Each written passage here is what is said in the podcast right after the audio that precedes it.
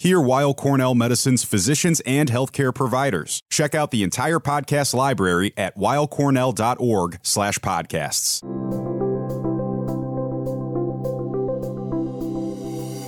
Welcome to Weill Cornell Medicine Cancer Cast, conversations about new developments in medicine, cancer care, and research. I'm your host, Dr. John Leonard, and today we will be talking about breast cancer surgery and health disparities. Today's guest is Dr. Lisa Newman. Dr. Newman is a surgical oncologist and chief of the section of breast surgery at Weill Cornell Medicine and New York Presbyterian Hospital. She leads a multidisciplinary breast cancer program which is dedicated to providing patients with personalized care and innovative treatment and reconstructive options. She also works closely with the breast surgical oncology teams at New York Presbyterian Hospital locations in Lower Manhattan, Brooklyn, and Queens. Additionally, and importantly, Dr. Newman is the founding medical director for the International Center for the Study of Breast Cancer Subtypes, or ICSBS, which studies breast cancer tumor biology associated with the complex genetics of globally diverse racial and ethnic groups, while also investing in the health services of impoverished and underserved communities in Africa. So, uh, Dr. Newman, Lisa, thank you so much for joining us today. There's really a, a, lot to talk about. So, I appreciate you being here and sharing some of your thoughts with our audience. Thank you, Dr. Leonard. I first want to get to what led you to start your work and what drew you to the area of breast cancer surgery. And as part of that, or as a connection to that, the issue of breast cancer disparities, which is clearly also an important area in the world and in the field. Well, the things that led me into those areas are actually closely aligned. In the first phase of my career, after graduating from medical school and then uh, going on to do a surgical residency, I had a practice that was in general surgery, and I practiced in Brooklyn, New York, for seven years. But being in Brooklyn with Brooklyn's uh, robustly and beautifully diverse patient population, one of the things that really struck me in my own practice was with regard to the breast cancer patients that I was caring for. A lot of those breast cancer patients uh, were African American, and I tended to see the most biologically aggressive cancers, the most difficult to treat cancers in my African American patients compared to my white American patients. So I was very intrigued by these differences. It's also heartbreaking to see those types of differences. Some of the patterns that were readily visible were the facts that my African American breast cancer patients tended to be younger than my white patients.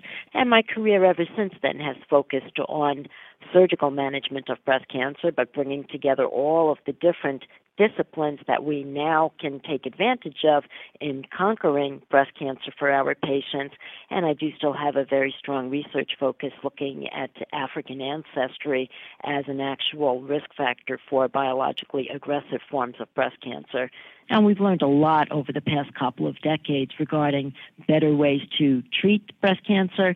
And we've learned a lot over the past couple of decades regarding the causes of these uh, disparities in uh, breast cancer between black women and white women to talk a little bit about breast surgery in general, I mean, I think that most people would recognize that surgery is probably the key form of treatment, or at least some component of surgery is the key component of treatment for if not the majority, a high percentage of patients with breast cancer. So, can you just kind of briefly describe the different types of surgery that a patient with breast cancer might have. It seems to me like a, a, woman diagnosed with breast cancer is going to encounter surgery of one form or another fairly commonly. And so it's just kind of the range of, of possibilities where you might interact as a surgeon with a patient with breast cancer. Yeah, so you are absolutely correct in stating that the high majority of uh, breast cancer patients will need surgery, and surgery is definitely an important aspect of the cancer management. When I talk to my newly diagnosed breast cancer patients, I always explain that in general, we have three principles that we have to address when we come up with that surgical plan. The first principle is indeed the most logical principle. You want to get rid of that cancerous growth, and this is the same principle that we address regardless of whether we're talking about a cancer in a woman's breast, a cancer in the colon, in the ovaries. You need to get rid of that tumor, and this is where some component of surgery will come into the picture for the management of most breast cancer patients. The second principle is actually a bit more unique to cancers that we do diagnose in a woman's breast, and this is the principle that we will generally need to treat the entire breast as an organ. And treating the entire breast is important because even though we might diagnose the cancer by doing a biopsy of a particular abnormality in that woman's breast, most women will actually have microscopic amounts of the breast cancer hiding in completely normal appearing breast tissue on that side. So you want to do whatever you can to eliminate the risk of those microscopic cancer cells continuing to progress and turning into other lumps or other abnormalities on future mammograms. So it's these first two principles that guide the surgical planning for the breast itself. The third principle is the staging of the cancer or getting an idea of how aggressive the breast cancer is. And one of the ways that we decide how aggressive the breast cancer is is by evaluating the lymph nodes or the glands of the underarm area, which is typically a procedure that we call a sentinel lymph node biopsy, where we remove just the few most important lymph nodes in that woman's underarm to see whether or not there are breast cancer cells that are hiding in those glands, those lymph nodes. And that information helps us to decide which patients need treatments like chemotherapy and which patients do not. Going back to the first two principles, however, and the surgical planning for the breast, the oldest form of treatment for breast cancer is mastectomy surgery, where we are completely removing the breast and thereby addressing those first two principles in one fell swoop. For the women that are going to face mastectomy, and sometimes that's because of the patient's personal preference. Sometimes it needs to be the recommended surgery because of the pattern of disease. But if the woman is facing mastectomy, we have wonderful ways of performing breast reconstruction to restore the breast appearance where we work in partnership with our plastic surgery colleagues. And often, we can perform what's called a nipple sparing mastectomy, and uh, the surgical team at Weill Cornell were truly pioneers in developing some of the most cutting edge versions of uh, mastectomy with nipple preservation and performing the surgery through uh, special incisions that give beautiful, beautiful uh, cosmetic results in partnership with the plastic surgeon. So, with the nipple sparing mastectomy and breast reconstruction, you can get an absolutely beautiful cosmetic result. But many women will certainly prefer to not have to undergo mastectomy at all, and this is why we have the alternative surgical option of breast preserving or breast saving surgery, where we perform a lumpectomy that focuses on just removing the cancerous lump that was biopsied and then we give radiation treatments to the breast to kill any of the microscopic cancer cells hiding in other parts of the breast. So, those are the two basic surgical options that are available for managing breast cancer patients today. So, one of the key aspects of breast cancer care, as you've alluded to, uh, is the multidisciplinary nature of it. And I know that a big part of your role is serving as one of the leaders of the multidisciplinary team here at Weill Cornell and New York Presbyterian and breast cancer, which obviously involves a number of different components. And I was wondering if you could just tell us a little bit about a, why that's so important, and B, what sorts of collaborators you have that represent the different disciplines that a patient might encounter as you set out to decide on and implement the plan for an individual patient's care. Thanks. Yeah, I'd love to say a few more words about this. Uh, and multidisciplinary management of breast cancer is a key in explaining why we've made such wonderful progress and improvements in breast cancer outcomes.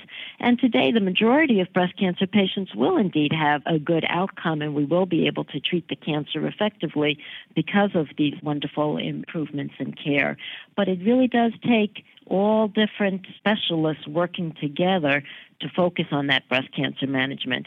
So here at Weill Cornell, we uh, are in a wonderful position of having uh, incredibly talented specialists representing all different disciplines that focus their full-time career is focused on managing breast cancer.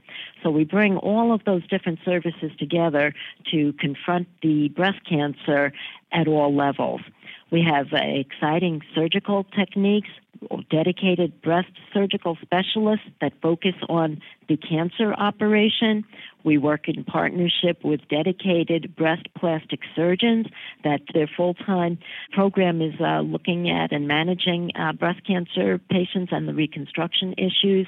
We have medical breast oncologists that focus on the medical or what we describe as the systemic treatments for breast cancer and systemic treatment for breast cancer, these medical approaches are also very important because in any woman diagnosed with a breast cancer, we are always worried about the possibility that she might have microscopic breast cancer cells that have already broken away from the tumor, gotten into the bloodstream, and that might be hiding in other organs such as the liver or the lungs or the bones.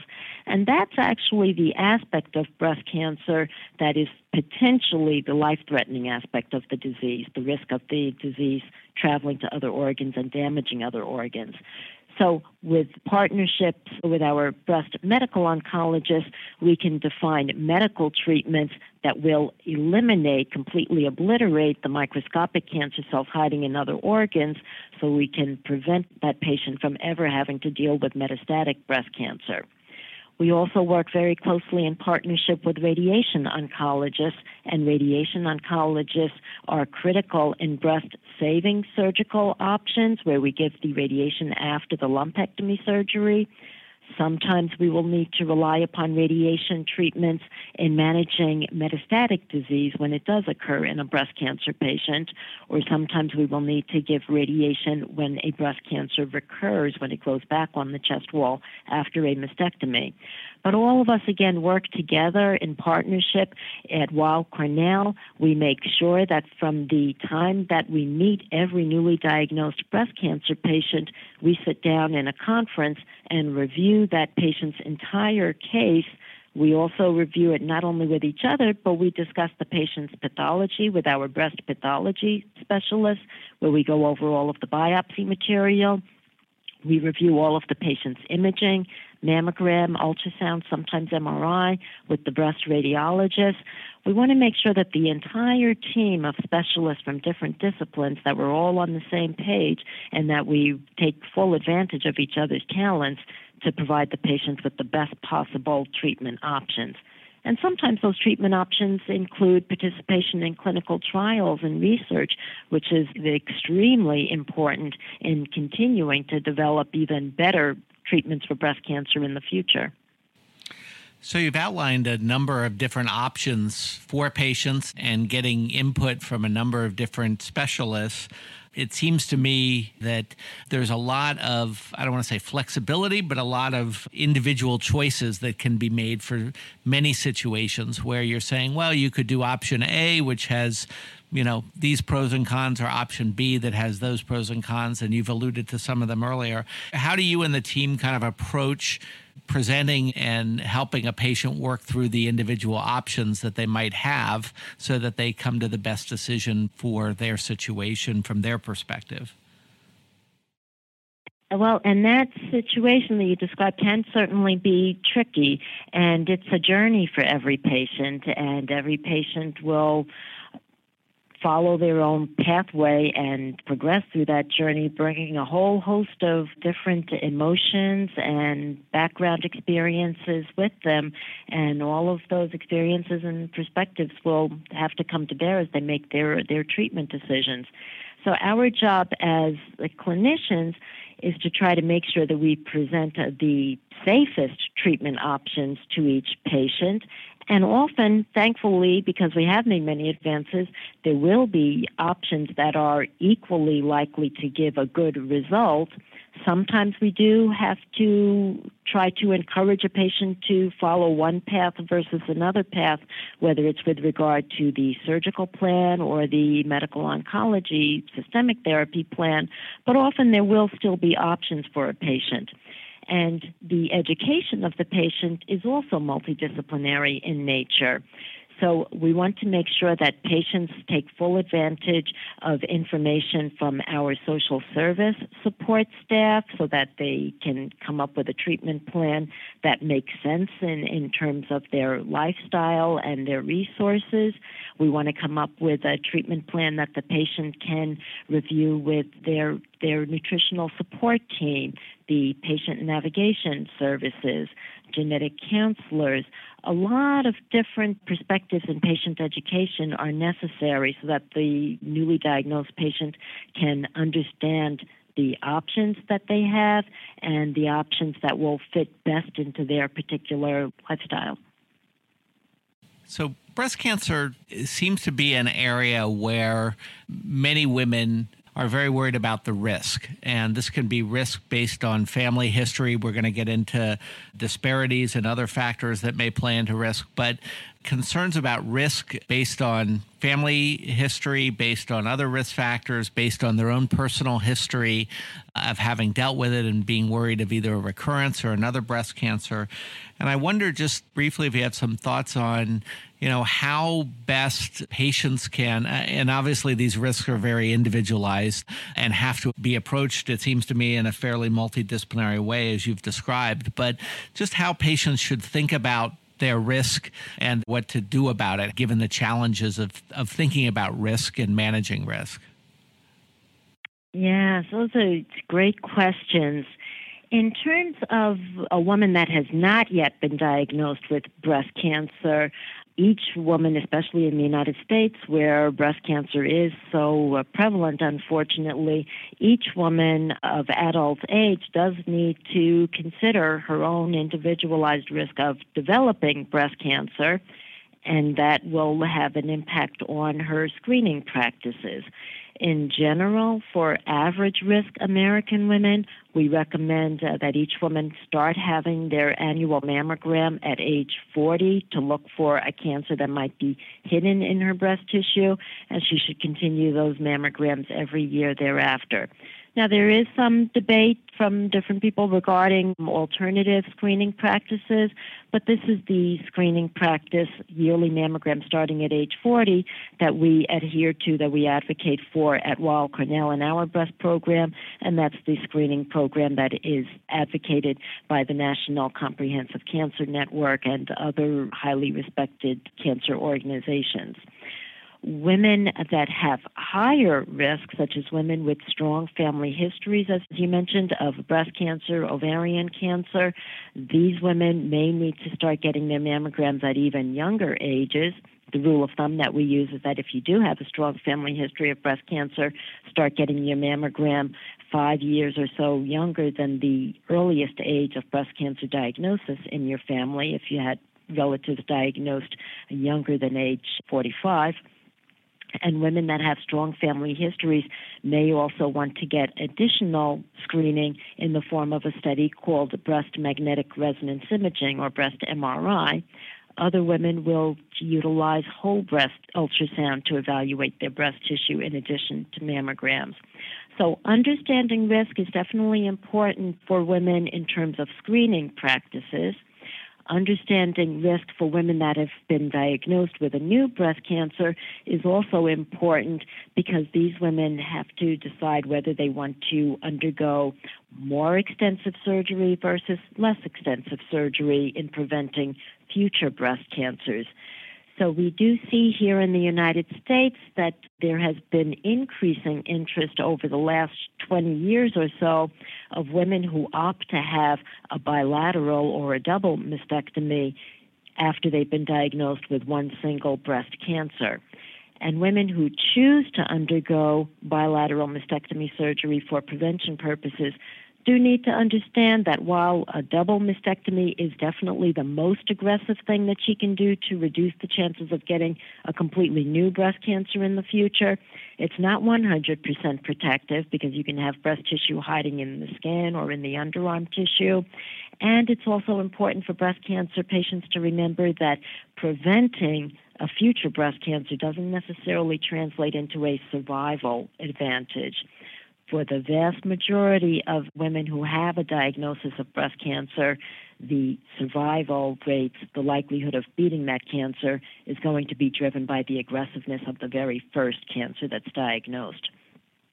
But risk, uh, as you alluded to, is very, very important for women to understand whether they have never been diagnosed with a breast cancer, in which case they need to be screened for breast cancer, and if they have been diagnosed with breast cancer, because some of these women will be interested in prevention surgery.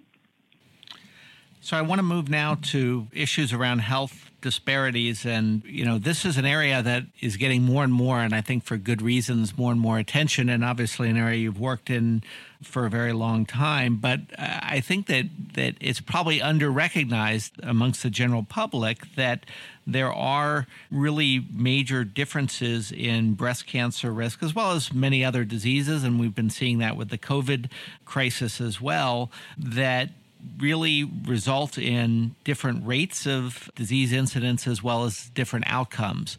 And I wonder if you can just kind of tell us in the case of breast cancer what sorts of factors might make different populations of patients have either different incidences and different outcomes with their care with regard to breast cancer. Yeah, so you've brought up several really important points. And the term uh, systemic racism is something that is in nearly everybody's vocabulary at this point in time for a lot of uh, different reasons. And in healthcare, systemic racism refers to the fact that over the past several centuries, socioeconomic disadvantages have been so disproportionately prevalent in the African American community that it has, you know, tragically led to a lot of health inequity. There's been unequal access to health care for many, many years, for several centuries in the African American community, and that has translated tragically into higher death rates from a whole spectrum of diseases. Diabetes, hypertension, obesity is more prevalent in the African American community, asthma, a variety of pulmonary diseases. For a variety of different diseases, African Americans suffer disproportionately compared to other population subsets. Now, there are other factors that can contribute to health outcome differences as well. And uh, this is where breast cancer disparities become an incredibly complicated discussion to have. With breast cancer, we know for certain that socioeconomic disadvantages play a role in contributing to the 40% higher death rates from breast cancer that we see in African American women compared to white American women. And we see more advanced stages of breast cancer in African American compared to white American women, likely related to a lot of the socioeconomic disadvantages and delays in a breast cancer diagnosis, often delays in completing treatment for that breast cancer. But when it comes to the specific problem of breast cancer, there are also many reasons to suspect that other factors aside from socioeconomic disadvantages are also playing a role. For example, black women are more likely to get breast cancer at younger ages compared to white women. We see more biologically aggressive patterns of breast cancer in black women compared to white women. And here I'm referring to a particular pattern of breast cancer that we call triple negative breast cancer. Cancers that are negative for three important proteins that we look for on any biopsy material the estrogen receptor, progesterone receptor, and the HER2/neu marker. Those three proteins are typically negative. They are not expressed in the cancers of more black women with breast cancer compared to white women with breast cancer. And these triple negative breast cancers are inherently more aggressive than non triple negative breast cancers. These triple negative tumors are twice as common in African American breast cancer patients compared to white breast cancer patients. So, this also contributes to the higher death rates that we see from breast cancer in black women.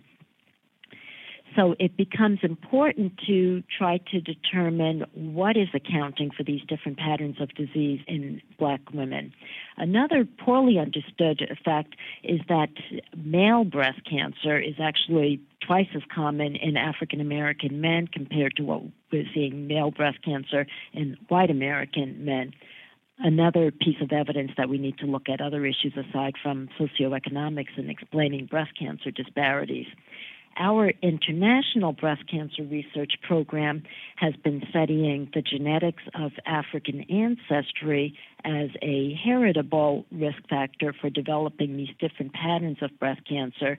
And so we've been working with different cancer treating facilities in different regions of Africa to characterize the breast cancer burden of women from different regions of Africa compared to the breast cancer burden of African American and white American women.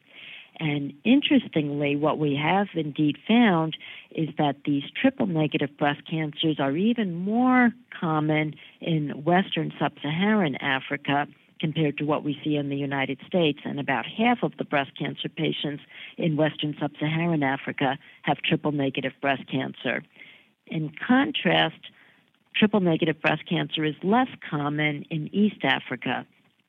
And we think that this is again related to some of the genetics of West African ancestry the transatlantic slave trade from 400 years ago brought the ancestors of contemporary West Africans across the ocean to serve as slaves in the Americas.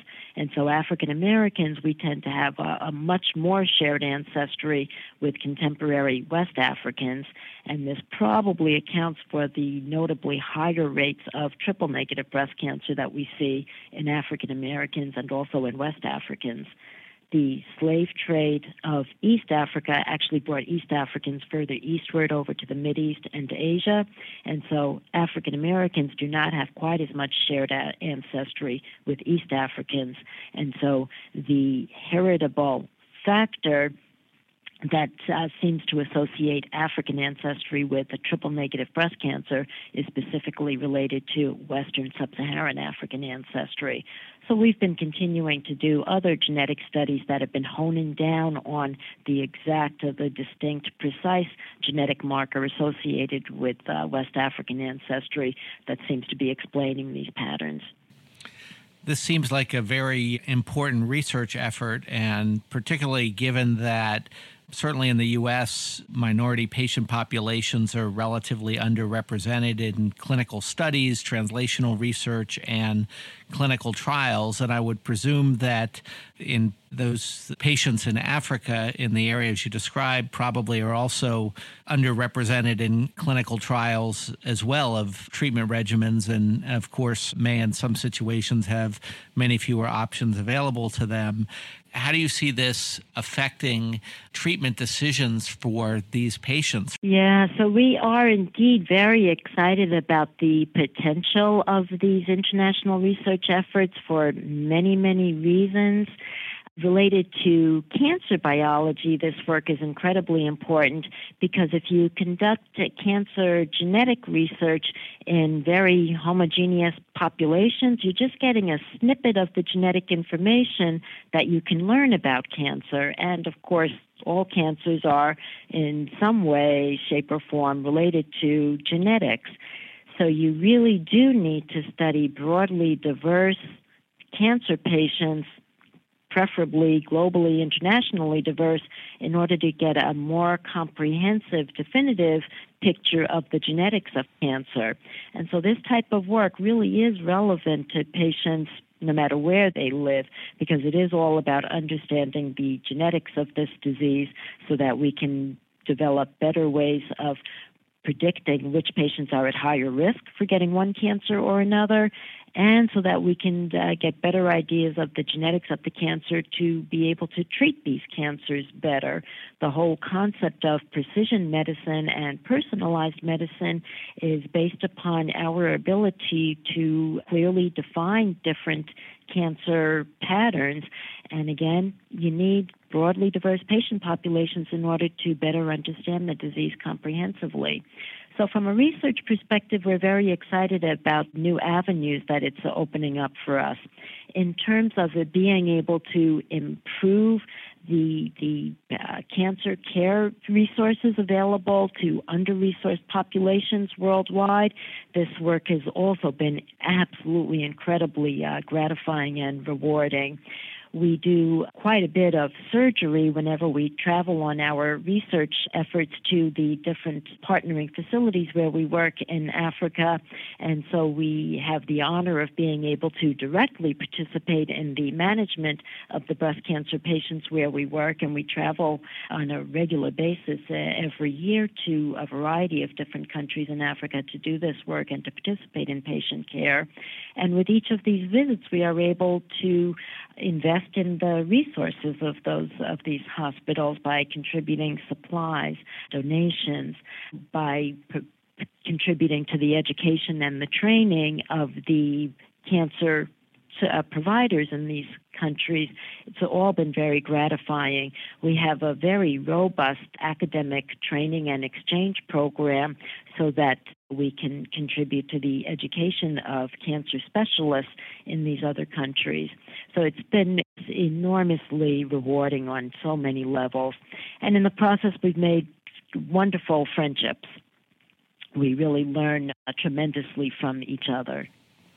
And I'm going to give you a little bit of a shout out here and just let our audience know that at the American Association for Cancer Research, you, Dr. Newman, were recognized with the 2020 AACR Minorities in Cancer Research Jane Cooke Wright Lectureship, which, for those who may not know, AACR is really one of the leading cancer research organizations. And this is a very prestigious lectureship to recognize an outstanding scientist for their contributions in cancer research, particularly with a focus in minority areas of cancer research. And so this is really, I think, uh, a great testament, and it's a real treat to have had you here sharing your thoughts and experience, given your your contributions and stature in the field. So it's also great to have you here at Weill Cornell, someone who's so focused in this area. So, so thank you so much for joining us today. Thank you, Dr. Leonard. I really appreciate your interest in this work. It's been a marvelous opportunity to chat with you and your audience today. So I want to close by inviting our audience to download, subscribe, rate, and review CancerCast on Apple Podcasts, Google Play Music, or online at weillcornell.org. We also encourage you to write to us at cancercast at med.cornell.edu with questions, comments, or topics you'd like to see us cover more in depth in the future. That's it for CancerCast conversations about new developments in medicine, cancer care, and research. I'm Dr. John Leonard. Thanks for tuning in.